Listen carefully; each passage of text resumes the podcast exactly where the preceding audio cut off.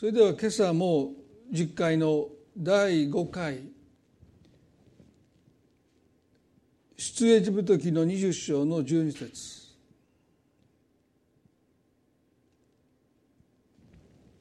あなたの父と母を敬え。あなたの神主が与えようとしているその土地であなたの日々が長く続くようにするためである。この実会の学びを、まあ、ちょうど真ん中に差し掛かったわけですけども実会の戒めの中でこの戒めを守るならばあなたを幸せにするというですね。ここで日々が長く続くというのは、まあ、これは幸せになるということの表現ですけどもそういうことがですね、まあ、セットで語られているのはこの第五の戒めだけです。ですから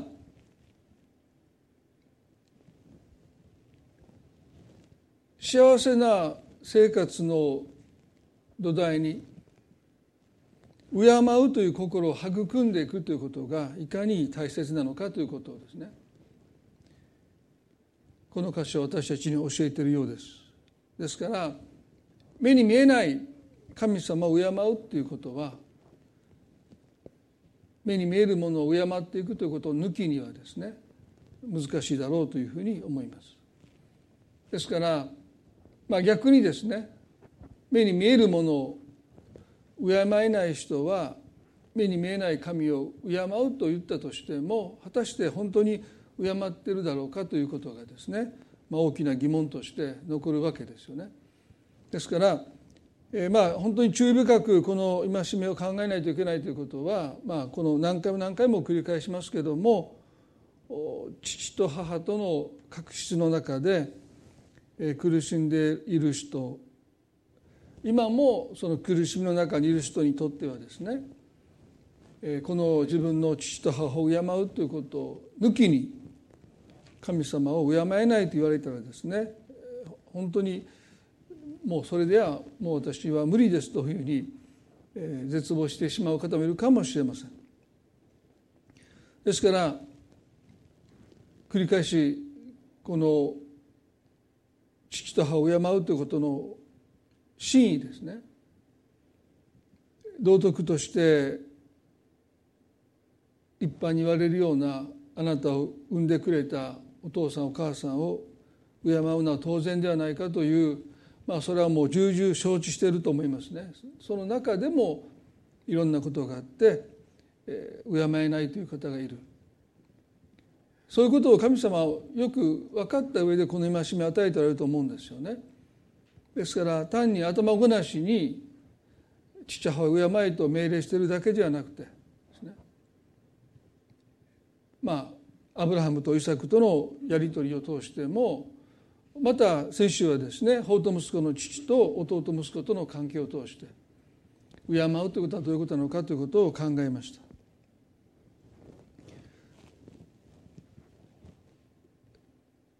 今日は兄息子と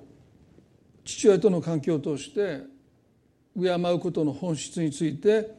掘り下げたいと思います。そしてそれで今回の第5の戒めの学びは終えて次に行きたいと思いますけれどもルカの15章ですね。法と息子の例えの中で昨日先週は弟息子の帰郷までお話をしました。ルカの15の23で家を飛び出した法と息子である弟息子が無事に帰ったことを父は大いに喜んでですねそして祝宴を設けます。23節でそして肥えた格子を引いてきてほふりなさい。食べて祝おうではないか。この息子は死んでいたのが生き返りいなくなっていたのが見つかったのだから。そして彼らは祝宴を始めた。25節。ところが兄息子は畑にいたが帰ってきて家に近づくと音楽や踊りの音が聞こえてきた。それでしもべの一人を呼んでこれは一体何事かと尋ね尋ねると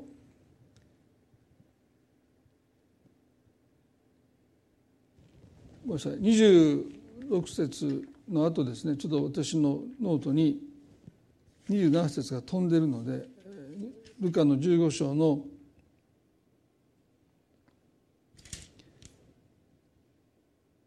しもべは彼に言ったあなたの兄弟がお帰りになりました。無事な姿でお迎えしたのでお父様が肥えた子牛をほふられたのです。すると兄は怒って家に入ろうともしなかった。それで父が出てきて彼をなだめたとあります。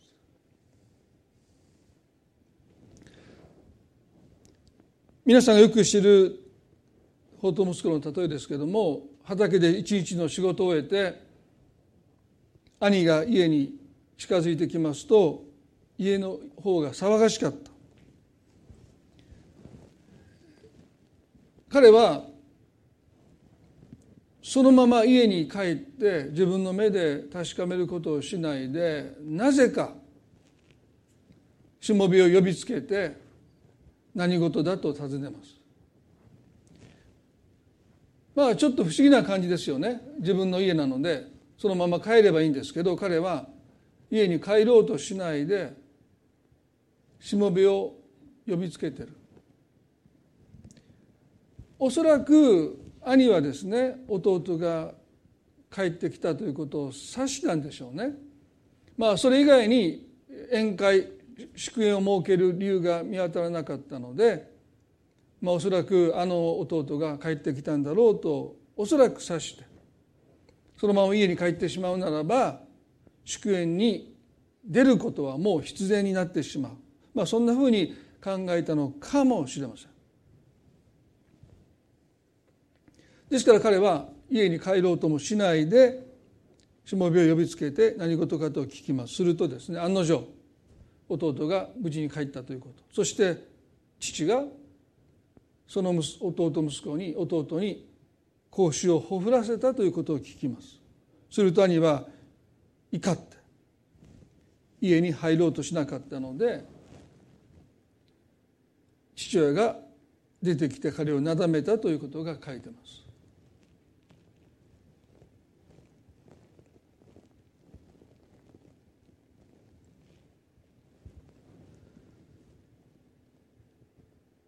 あ父親ですね。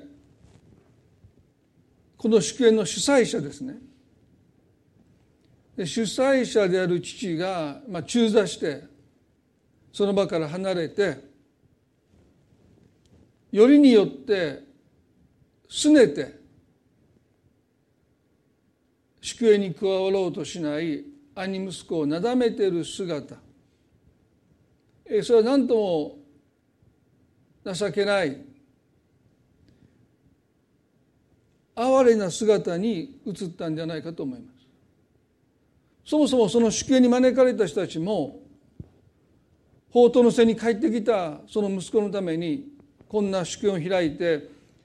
高価な超えた格子をほふらせてること自体に懐疑的だったんじゃないかな。まあ先週も言いましたけど本来ならばそんな息子は感動されて追い出されるべきなのに父はその息子を歓迎し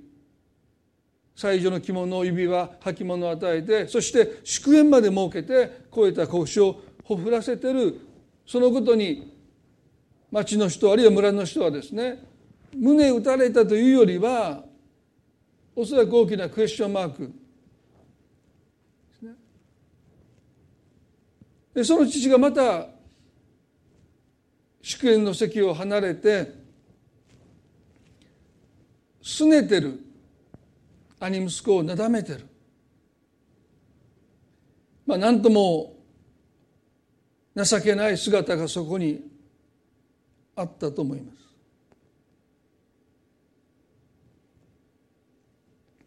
ですから弟息子もお父さん早く死んでくれと言って財産の生前分与を要求したということで父を恥ずかしめた。しかし兄も父が催した祝宴に加わろうとしないという意味においてですね。そしてわざわざ父をその祝宴からいわば自分のわがままで拗ねてることで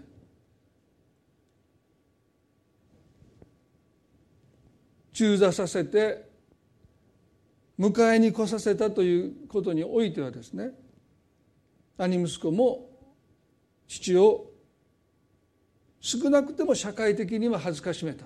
人々の目にはそれは大きな恥であったと思います。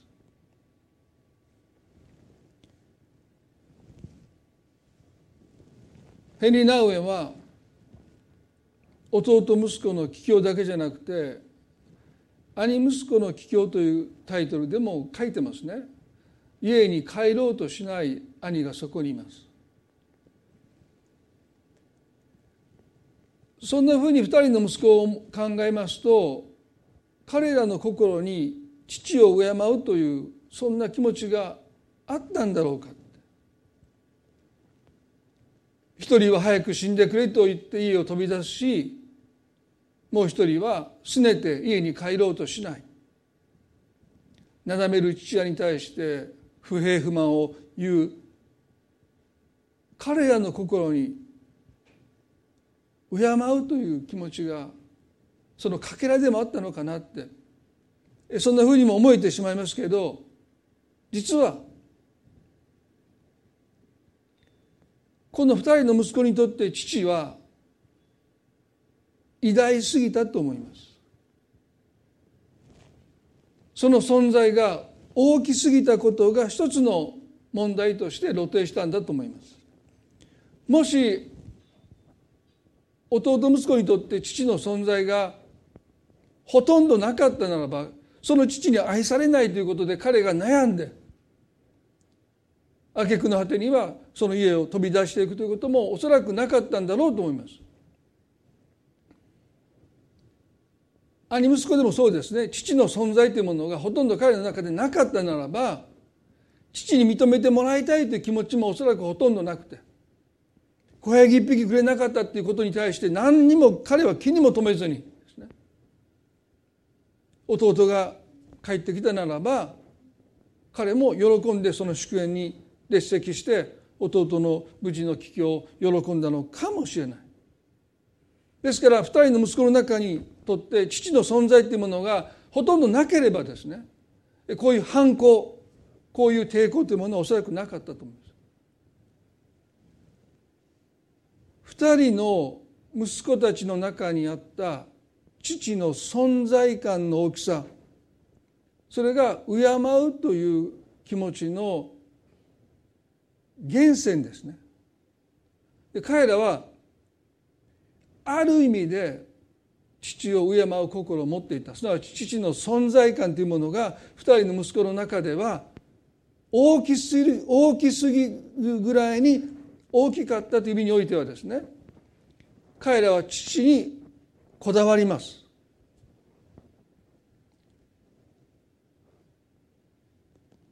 兄息子に至っては弟よりも父との関係にこだわってる。ですから聖書はこの二人の息子たちのこの父を愚弄するこういう行為をですねあまり否定的には描いてないと思うんです。それは彼らの中に父に対父の存在感というものを彼らは持っていた。でもあまりにも偉大な父だったので彼らはですねその父との関係において悩み苦しんでいる姿がそこにあるんではないか。まあどんな世界でも、まあ、スポーツの世界でも芸能界の世界でもそうですけども偉大な父を持つ子どもたちは普通ではいられないですね。どっちかに行くと言われます。もう超越してもう父を乗り越えていくようなそういう子供もいればいつまでたっても父親の偉大さの前でそのような父になれない自分を恥じて屈折していく子どもたちもいると言われます。ですから偉大な父のもとで普通に育つということはいかに難しいかということをよく言われますけれどもまさにこの法と息子の兄も弟も普通には生きていけなかったんだろうと思います。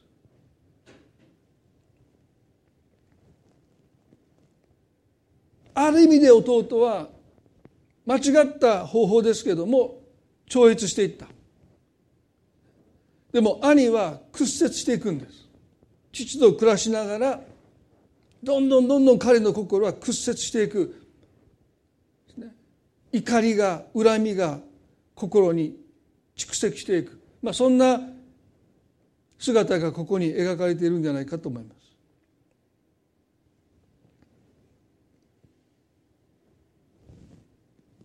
ルカの15の29で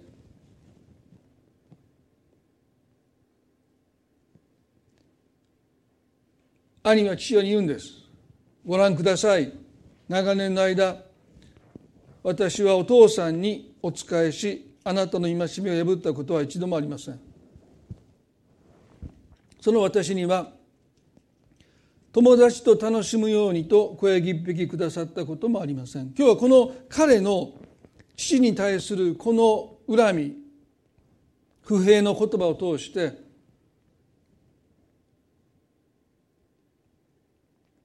兄の苦悩そしてここから彼がどうやって立ち直っていけばいいのかということをですね最後に考えて終わりたいと思います。兄はここで臆することもなく戒めをあなたの戒めを破ったことは一度もありませんと父を目の前にして彼は語る。ですから彼の中では父の期待にことごとく応えてきたという自負があります一度だってお父さん私はあなたを失望させたことがないと彼は父を前にして言い切れたということはですねまあそれは彼は彼なりに父の期待に応えようとして生きてきたということがこの言葉から分かるんじゃないかと思いま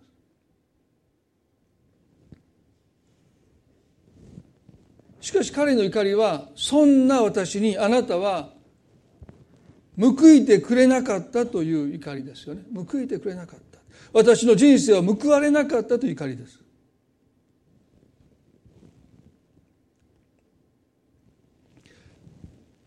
父親は本当に兄息子に報いることをしなかったんでしょうか。皆さんね弟息子がお父さんに早く死んでくれ、まあ、そんなふうに願って財産の生前贈与を求めた時ですね。兄は何をしていたのか。そんな弟を戒めたのか。そんな弟を叱ったのか。静止したのか。12節では弟が父親に「お父さん私に財産の分け前をください」と言った。それで父親は死んで二人に分けてやったと書いてます。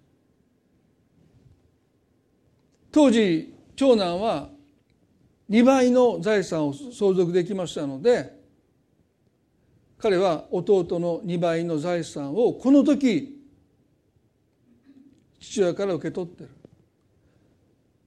ユダヤ人のラビが書いた仲介書を読んだ時にですね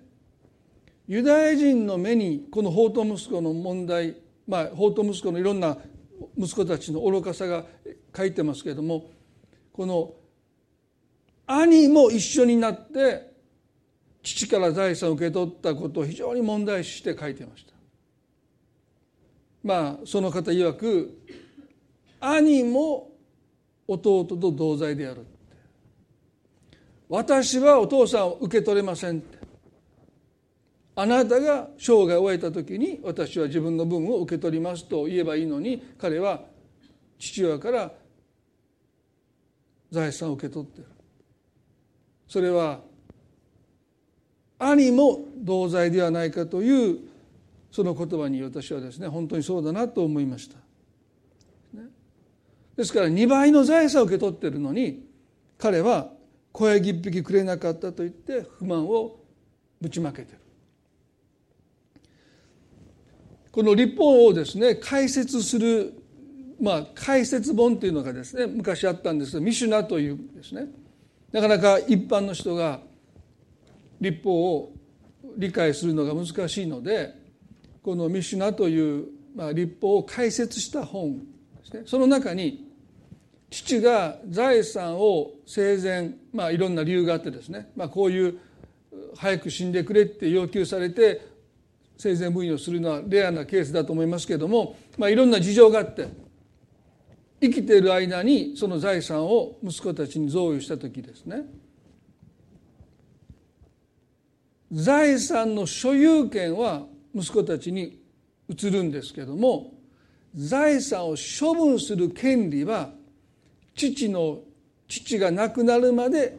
父のもとにあったと言われてます。ですから財産の所有権あるんだけど勝手に処分できなかった。まあそういう意味では弟息子は父親から財産を受け取ってそしてそれを現金化したわけですからまあ勝手に処分したんでしょう。あるいはもう処分することを父が許したのかもしれない。でなぜそんなことが言われてるかというと、まあ、生前に財産を受け取ってしまったならばもうその息子がですね老いた父親の面倒を見ないということが起こり得るので財産を相続しても処分する権威だけは譲らないということがあった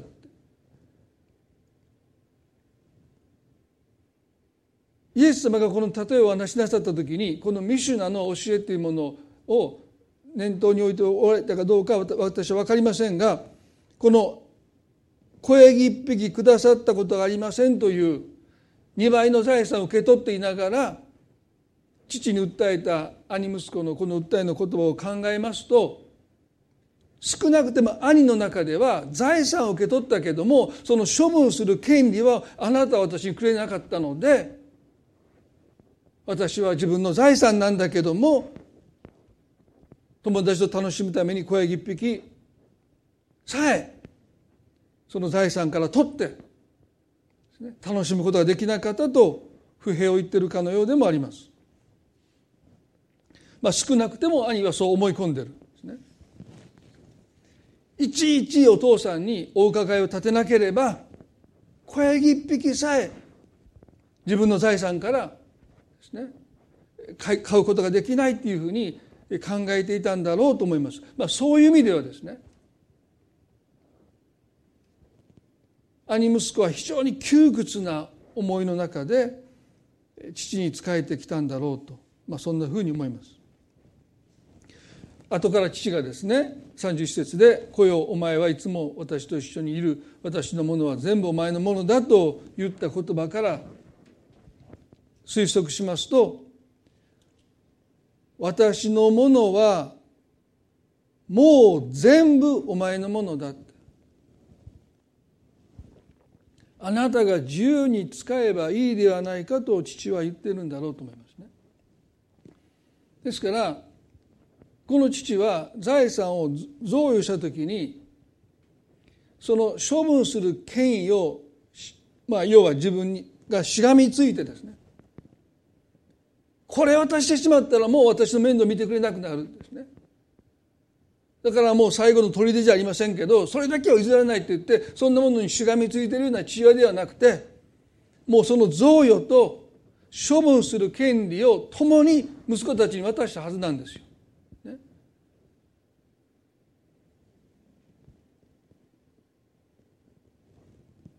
私のものは全部お前のものだというのはもうあなたが自由に使えばいいではないかと父が兄息子に言ってるんだろうと思います。皆さん私たちはこの兄息子の葛藤をですねクリスチャンとして私たちも持ってしまうことがあるんじゃないかな。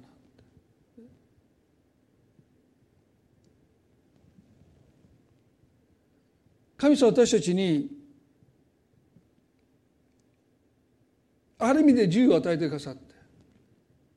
あなたが決めればいいじゃないかってまあ私はね神の御心を信じます。神様が御心を持って摂理を持って私たちの人生を導いてくださるということは私は本当に信じるんですけどでも同時にあなたが決めなさいというですね私たちが自分で決定して選んで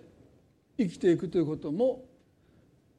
自由意志を与えてくださった神の心だということを私たちは知るべきですよね。まあ、そういう意味では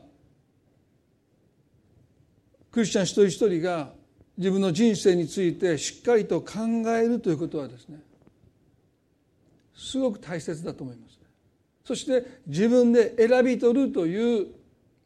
選択を私たちは神様から頂いてるんだということをですね。命をいただいたんだけど決定権はないって。そんなふうにどうぞ皆さん生きないでください。あなたが決めていいって。まあもちろん私たちは間違った決断とか間違った選択をしていいということを進めているわけではなくてですね。自分で考えて自分で選択して決断するということはクリスチャンにとってとっても大切なんだろうと思います。恨みとかつらみとかそういう怒りはですね自己決定しなかった人が持つ怒りなんですよね。そうするしか仕方がなかったそれしか選択肢がなかったまあそうでしょうか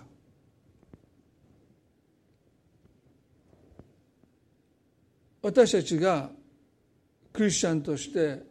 兄息子のように生きないためには自分の頭で考えて祈ってそして選んで自分で選択していくということをですね神様は願っていてくださるんだということを忘れないでいたいと思いま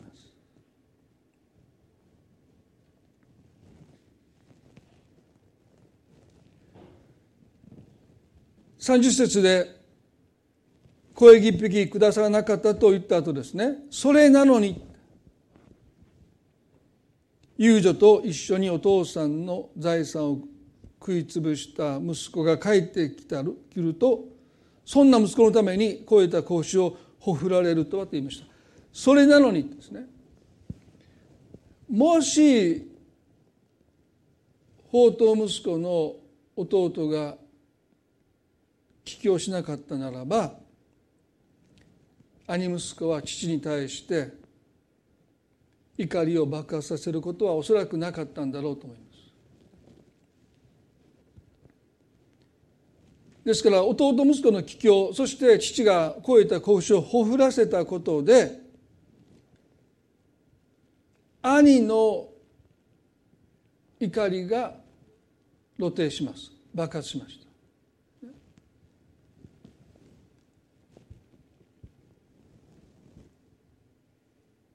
このことは私はねまあ、あのこれ例え話ですからどこまで読み込んでいけばいいのかという問題はありますけども神様のお取り扱いじゃないかな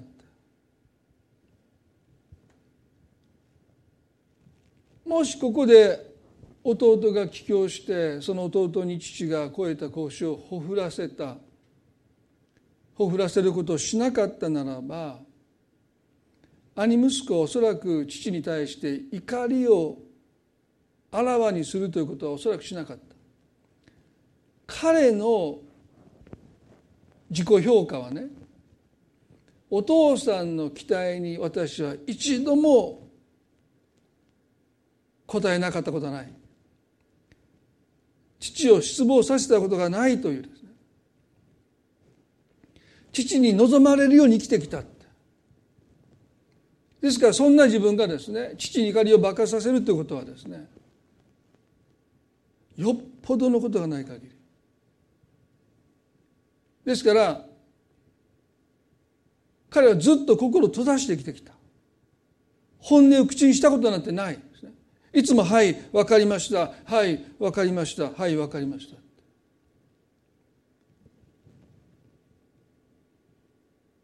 でもこのことをきっかけに彼は父に対する不満をぶちまけます。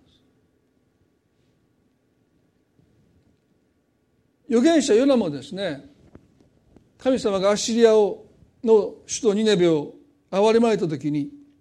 「主よ今どうぞ私の命を取ってください。私は生きているよりも死んだ方がましですから」と神様がいただいた命をですねまあ要は粗末に私は生きているよりも死んだ方がましですからと。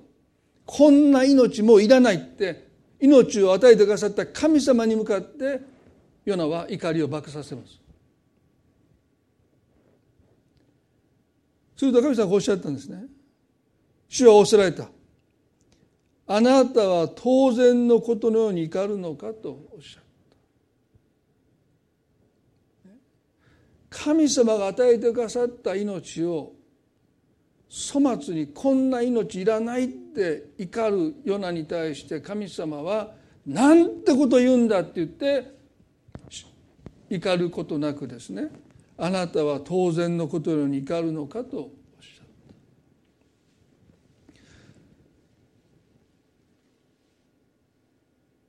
た。法と息子の例えの中で兄の怒りを聖書はあまり否定的に描いていませんねそして父もその兄に対して反応していないですね。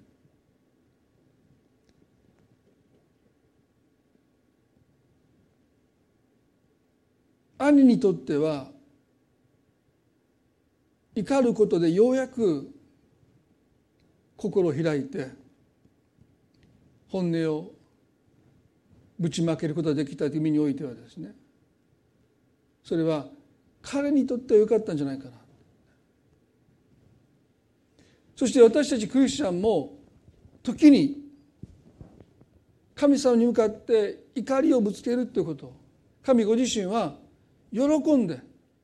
受け入れてくださる。兄の言ってることはですね、ま、全くお門違いというか見当違いというか父に対して彼は不当な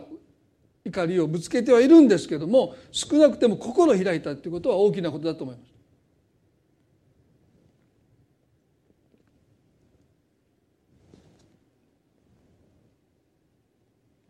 兄は自分が何に怒っているのか口を開いて怒りをぶちまけた時に彼自身も自分が何に対して怒っているのかにおそらく気づいていったんだろうと思うんですね。今日の週報にも少し載せましたけれどもアルノ・グリーンという方の著書ですね「従順という心の病」というまあ、本があります私は彼が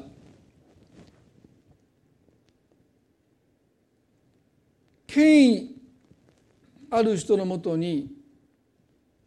置かれて苦しんでいる人たちの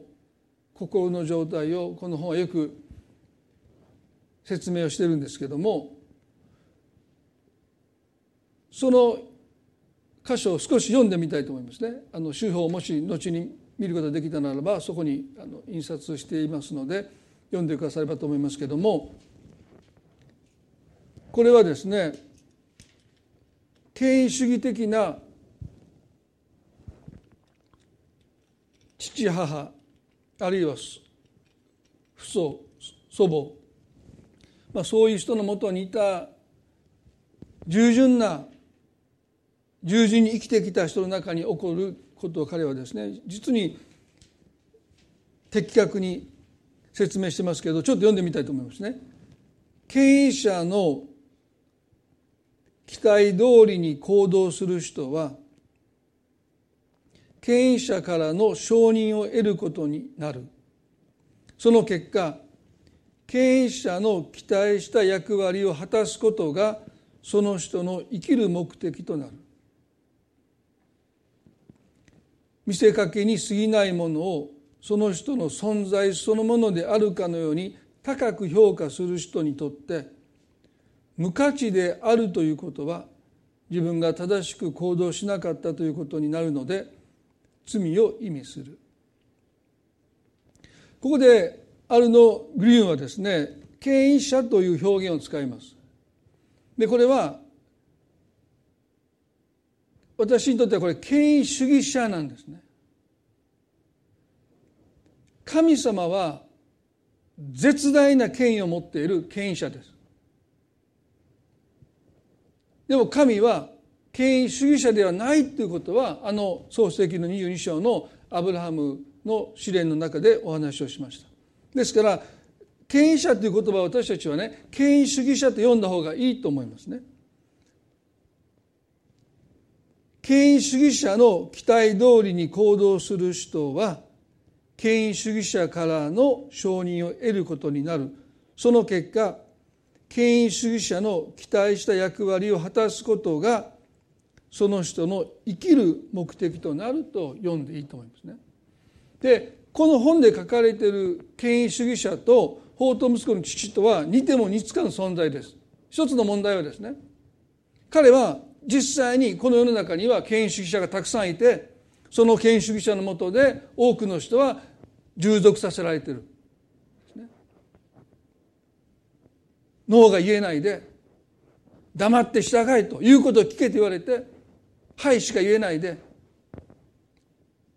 その人が喜ぶことに人生を捧げる人がたくさんいる。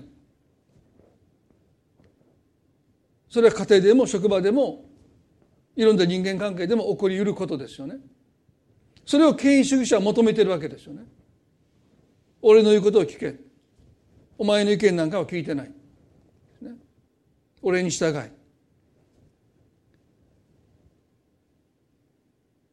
でも法と息子の父親は権威主義者ではありません。兄息子が勝手に父親をそのように心の中で間違って描いてしまったことがこの彼の怒りの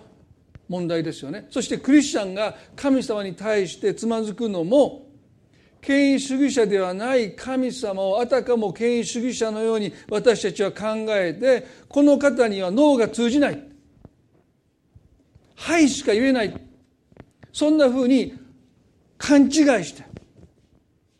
長年あなたにお仕えしあなたの戒めを一度も破ったことがありませんと。そういう生き方の中に自分を押し込んできた。まさに権威主義者の期待した役割を果たすことがその人の生きる目的となったというこの言葉はですね全く兄息子に当てはまります。皆さんどうでしょうか？クリスチャンとして私たちは神様を権威主義者と勘違いしてこの方の期待に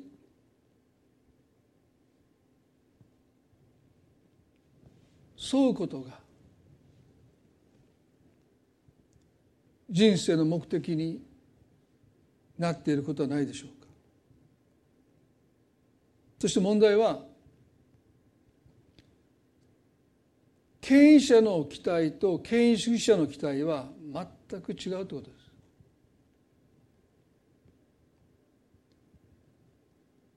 クリスチャンが神様の期待に応える生き方をすること自体は間違ってない。でももし神様を権威主義者だとどこかで私たちは思っているならばその神の期待は神の期待ではありません。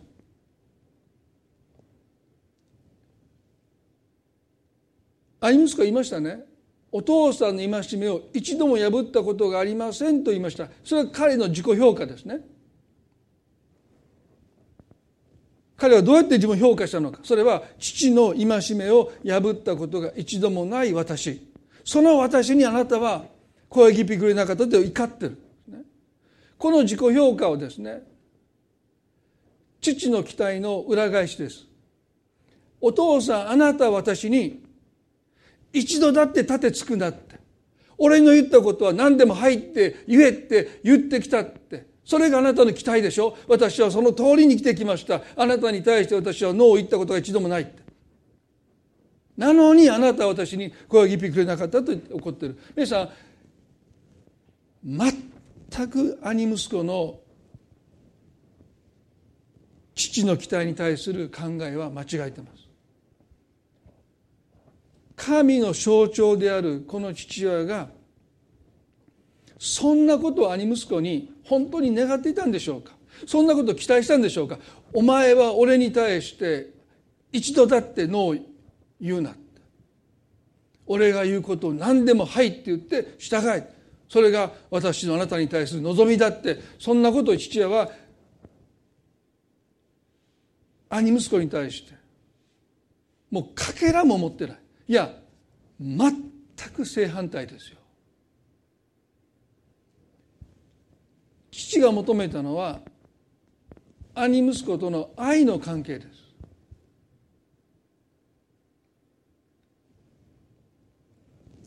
イエス様がですねある時こうおっしゃったヨハネの14の15で「もし私を愛しているなら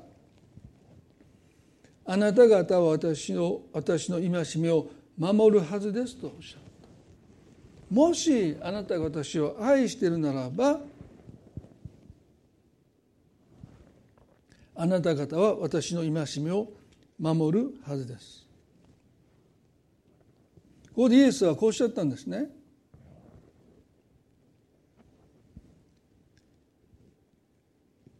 神への愛から生まれない従順ですねお仕えするということはそれが愛から生まれていないならば従順ではなくて従属だとおっしゃった長年あなたにお仕えしてきましたというその使えるという行為が父への愛から生まれていないことは明らかですそれは戒めを一度も破ったことがないというこの言葉はですねそれは愛から生まれたのではないことははっきりしています。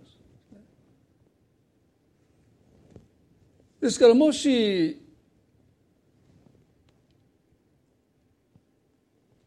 兄息子が父を愛していたならばあなたの戒めを破ったことは一度もありませんということは彼の中では当たり前すぎてそんなことを口にするまでもなくて私はあなたを愛してきたではありませんかと言うならまだしもですね。あなたの戒めを一度も破ったことがありませんと訴えてる。彼の中には父への愛はありませんでした。あったのかもしれないけど父は私に愛なんて求めていない私に従うことだけを求めているって。言うことを聞けって。そのことに対して「はい」ということを父は私に求めているんだと彼が思い込んでいったゆえに。おそらく兄は父との間に愛を育むことなどないがしろにしてただただ父の期待に応えるために自分の気持ちを殺して父に仕えてきた。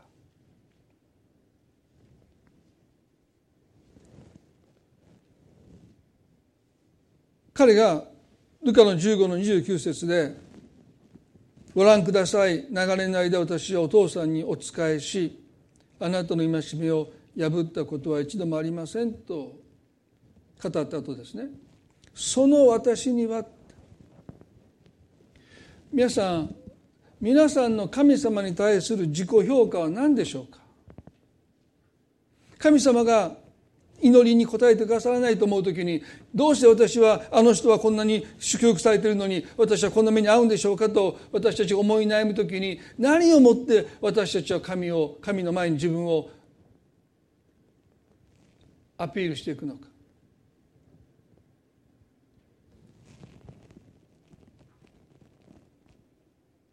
皆さん神様に対する皆さんの自己評価というものをですね一度静まって何をもって私は神に訴えていくのかということでこんなにも長年あなたに奉仕してきたではありませんかということが自己評価になっているかもしれない。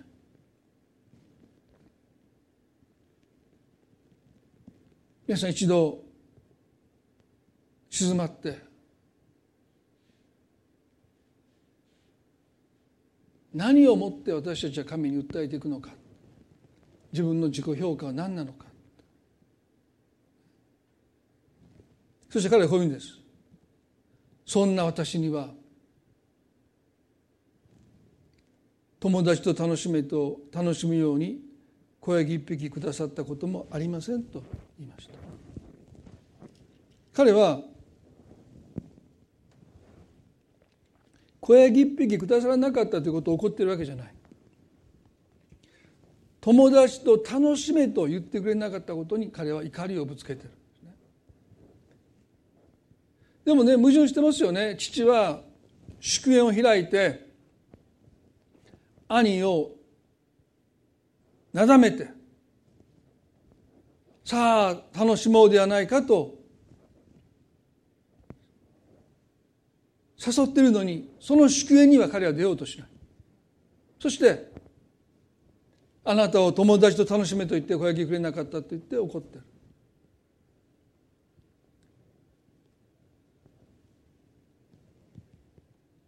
さあ楽しもうではないかという父の招きは言葉って友達と楽しめと言って小焼きくれなかったと言って怒ってる。何ともまあ矛盾する姿がそこにあるわけですよね。なぜそのようなことが起こるかと言いますと彼が長年お父さんあなたに仕えたというこの仕えるということが愛からでなかったということすなわちそれは従順ではなくて従属だということをお話をしました。で私たちが愛から神に仕える時にそれは従順です。そして従順に仕えていく時に私たちは報いを神に求めることは健全です。聖書の中には神に従うことを通して報われるという約束がたくさんあります。この実会の第5回もあなたの父と母を敬えそうすればあなたは幸せになるというですね。ですから私たちがこの父と母を敬うというこの戒めと向き合う時に当然報いというものを求めてもいい。それはですね健全な心の態度ですよね。でも従属は報いではなくて償いを求めるんです。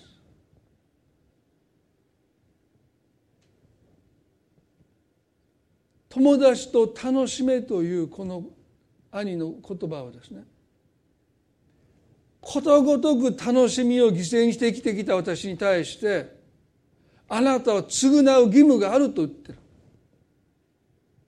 ですから兄の怒りはあなたのために私は楽しみをことごとく犠牲にしてきたのにもかかわらずあなたは私に償ってないって言ってるんですよ。皆さんね最後に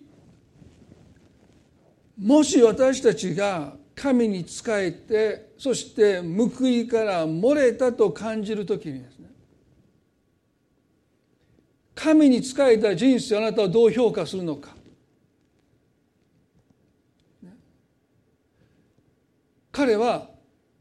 あのグリューが言いました無価値だって言いました。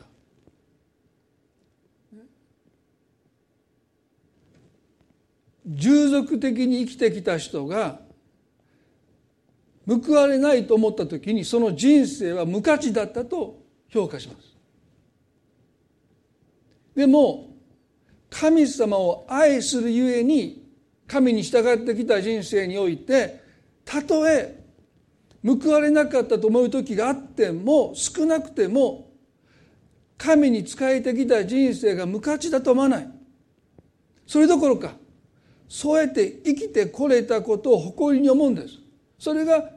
愛によって神に従う人生において私たちはそれを後悔しないしこの地上での報いその報いにもしかしたら漏れたと思うようなことがたとえあったとしても絶対言えることは神に仕えた人生を無駄であった。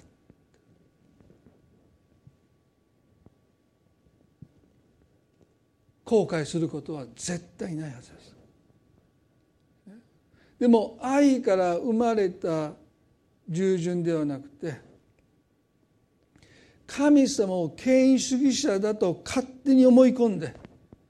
神の期待を勝手に履き違えてこの方は私にただ従えとだけ従属してきた人の人生において報われなかった報われなかったと思った瞬間にその人の中では生きてきた人生が全く価値がない。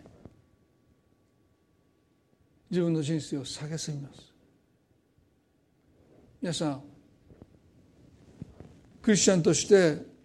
私たちは神に従おうと思って生きてきてる。そして私たちはそのことに報いも期待している。でも願った報いに預かることがなかった時に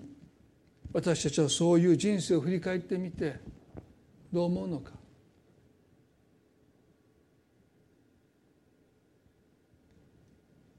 お父さん言いました。あなたはいつも私と一緒にいるではないか。兄にとってその言葉には何の価値もありませんでした。私たちはどうでしょうか。いろんなものを犠牲にして神に仕えてきた人生においてたとえ願った報いというものをこの地でこの地上で得ることができなかった時にでも私たちはなんと幸いな人生だったんでしょうか。神様にお仕えできたとはとそう思えるような人生を生きることが父を敬うということの本質ではないでしょうか。お父さんあなたと一緒に生きてこれてこれ以上の報いはありませんともし私たちがそう思えたならばそれこそが敬うという心の本質じゃないかな、ね、皆さんこの兄息子の怒り今日私たちはいろんな角度から考えました。これは彼だけの問題じゃない。ですね。弟息子は帰郷しました。父の憐れみと許しの中に身を投じました。でもこの例え話は兄は怒ったまま家に入ろうとしないで終わってきます。なぜ兄息子の物語は結末を聖書が示さないでそのまま終わってるかというとこれは私たちクリスチャンの抱える問題であるからじゃないかなと思うんですね。私たちも神に対してどこか怒ってるかもわからない報われなかったと思ってその怒りは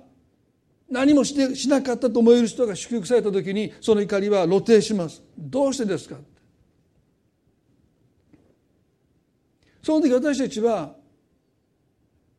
もう一度神に仕えていくという生き方を吟味する機会を神様から頂いてるんじゃないかって。本当に愛から従ってるのか？そうじゃないのか？恐れからなのか？言うこと聞かないと祝福されないって。父は私に何を期待しているのか。愛ではないか。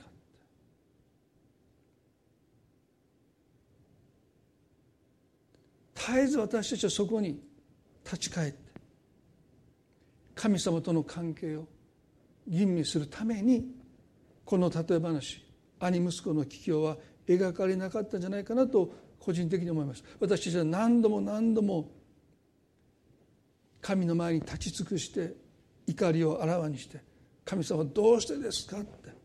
なんでこんな理不尽なことを私たちは私は経験しなければならないんですかと訴えるその箇所に何度も私たちはおそらく人生の中で立って神様との関係をもう一度吟味されて悔い改めて神神への愛に立ち返っていく。そのことがおそらく私たちの人生の中で何度も何度も必要だから描かれなかったんじゃないかなと個人的には思います。皆さんどうでしょうか？一言祈りたいと思います。恵み深い私たちの天の地の神様。今日私たちは兄息子と同じ場所に立っているかもしれません。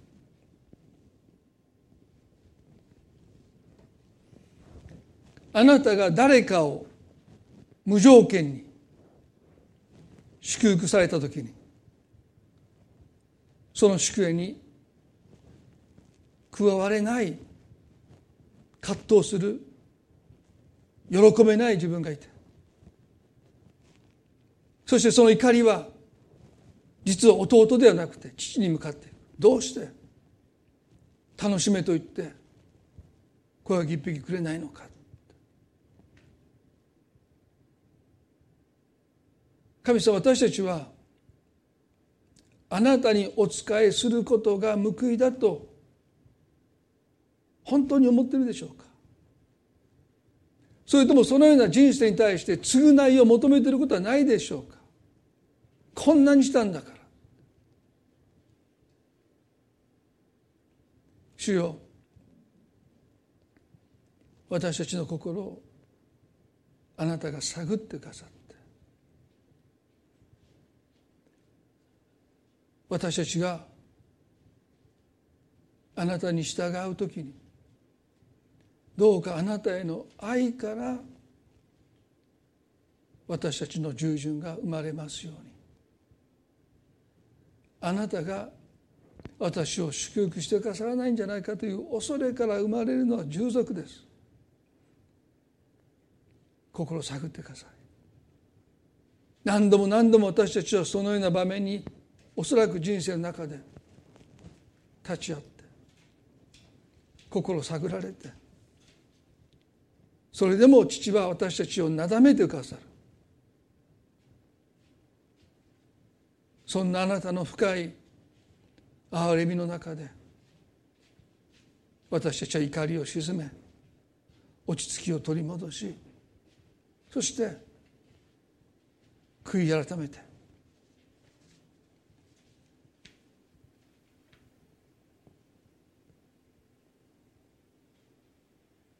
あなたに愛を持って仕えていく。そのことをもう一度学び直していく。その繰り返しではないかと思います。今日あなたが一人一人の心に語っていてくださると信じます。今日あなたはあの祝宴を中座してあなたのもとに駆け寄ってあなたをなだめてる。あなたを慰めようとしてる。そんな父なる神様の深い憐れみに触れてどうかあなたの心の痛みが癒されますように。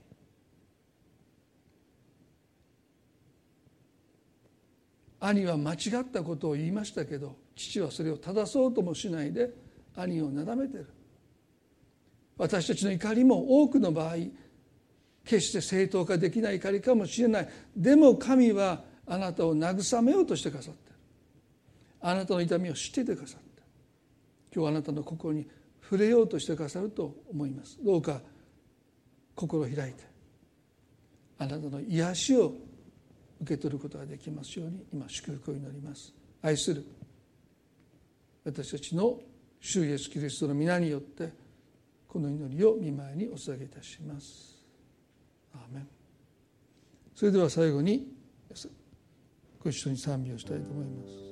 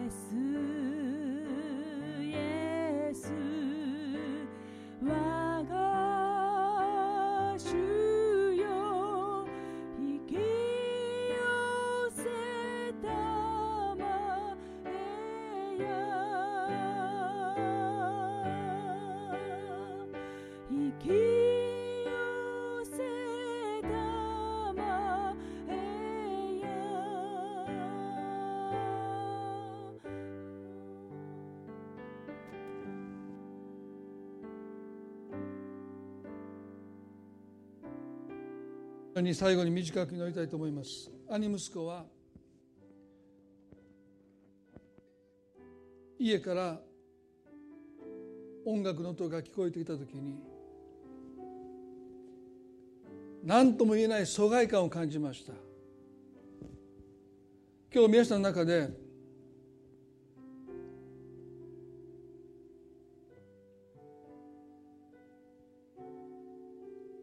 喜びたいのに喜べない。その中に入っていけない。疎外感を覚えている方いるかもしれない。でも父は兄のもとにもやってきます。神様あなたのもとにもわざわざ駆け寄ってくださって。あなたを連れ戻そうとその喜びの中にあなたを招こうとしてなだめていてくださる。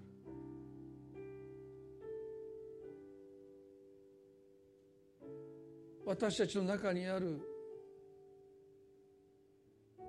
傷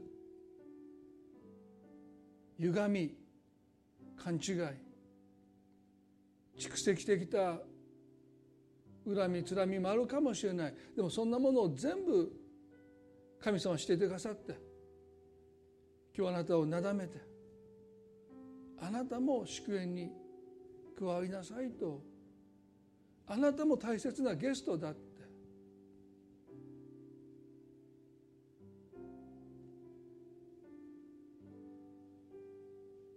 今日あなたに声をかけてくださってる。あなたは決して神様の祝福神様の愛から阻害されていません。招かれていることをですね受け止めていただきたい。そして弟息子が父の許しに身を投げ出したようにですね。私たちはプライドを捨てて抱えてきたさまざまなものも投げ捨てて父の招きに応えていきたい。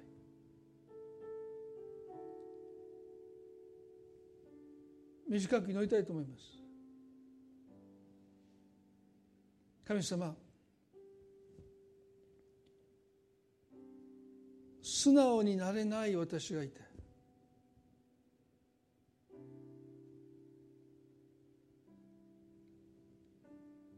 どこか心が屈折屈折してしまって傷ついてでもそれでも神様あなたは私をなだめて招いてくださいどうか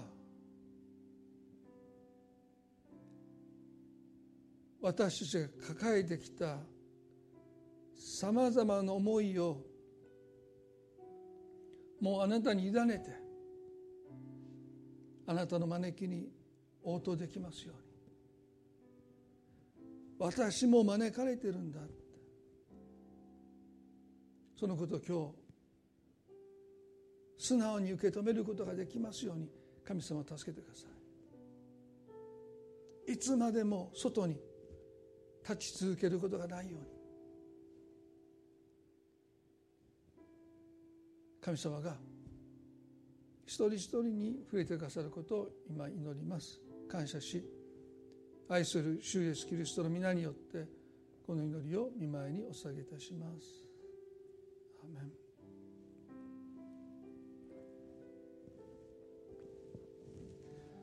えそれでは今朝の礼拝これで終わり終わりにしたいと思います。皆さんどうぞこの1週間も神様の守りと祝福の中に歩まれますようにお祈りしています。それではこれで礼拝を終わります。